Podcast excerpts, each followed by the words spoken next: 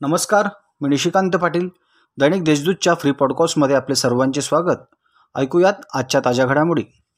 Smart पेटी प्रशासनाच्या वतीने गोदावरी नदीपात्रात निळ्या पूररेषेत बांधत असलेल्या सिमेंट कॉन्क्रीटच्या भिंतीच्या विरोधात दाखल केलेल्या तक्रारीनंतर व विभागीय आयुक्त तथा अध्यक्ष गोदावरी नदी प्रदूषणमुक्त समिती यांनी केलेल्या आदेशानुसार स्थळ पाहणी करण्यात आल्याची माहिती याचिकाकर्ते निशिकांत पगारे यांनी दिली. या पाहणीत निरीचे प्रतिनिधी तज्ज्ञ सदस्य तक्रारदार व स्मार्ट सिटी प्रशासनाचे अधिकारी उपस्थित होते. सोमेश्वर कॉलनी परिसरात विनापरवानगी सुरू असलेला ॲसिड उद्योग परिसरातील नागरिकांना होत असलेला त्रास लक्षात घेता महानगरपालिकेने कारवाई करत बंद केला. यासाठी नगरसेवक संतोष गायकवाड यांनी पाठपुरावा केला. नाशिक शहरात मोठ्या प्रमाणावर स्मार्ट सिटी अंतर्गत विकास कामे सुरू आहेत. शहरातील विविध ठिकाणी या कामांमुळे खोदकाम करून ठेवले असल्याने नागरिकांना मोठा त्रास सहन करावा लागत आहे. यातच होळकर पुलाखाली स्वयंचलित बलून दरवाजे बसवण्याचे काम गेल्या महिन्यापेक्षा अधिक काळापासून बंद पडले आहे.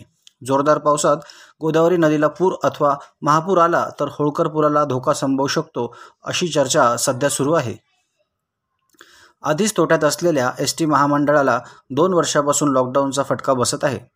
त्यातच पंढरपूर येथील आषाढी वारी सलग दुसऱ्या वर्षी रद्द झाल्याने याचा एस टीला आर्थिक फटका बसला असून बसेस रद्द असल्याने महामंडळाचे सुमारे सव्वा तीन कोटी उत्पन्नावर पाणी फिरले आहे.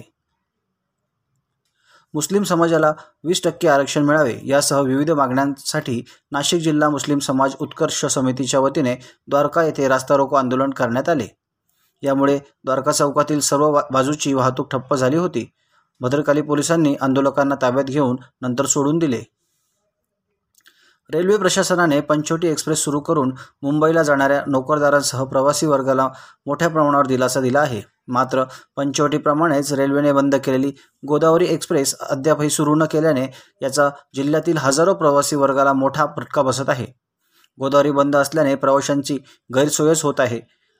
गोदावरी एक्सप्रेस गेल्या बावीस मार्च दोन हजार वीसपासून ते आज तागायत एकदाही धावलेली नाही.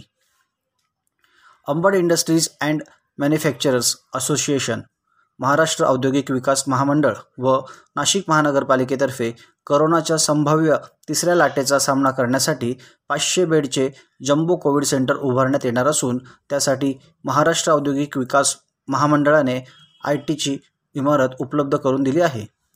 आयमाच्या वतीने शंभर ऑक्सिजन कॉन्सन्ट्रेटर बँक उभारत असून आयमाद्वारे जम्बो कोविड सेंटरसाठी ऑक्सिजन कॉन्सन्ट्रेट प्लांट उभारण्याच्या दृष्टीने मोठ्या उद्योगांची मदत घेतली जात आहे. या होत्या आजच्या ताज्या घडामोडी. इतरही ताज्या बातम्यांसाठी देशदूतच्या वेबसाईटला भेट द्या. धन्यवाद.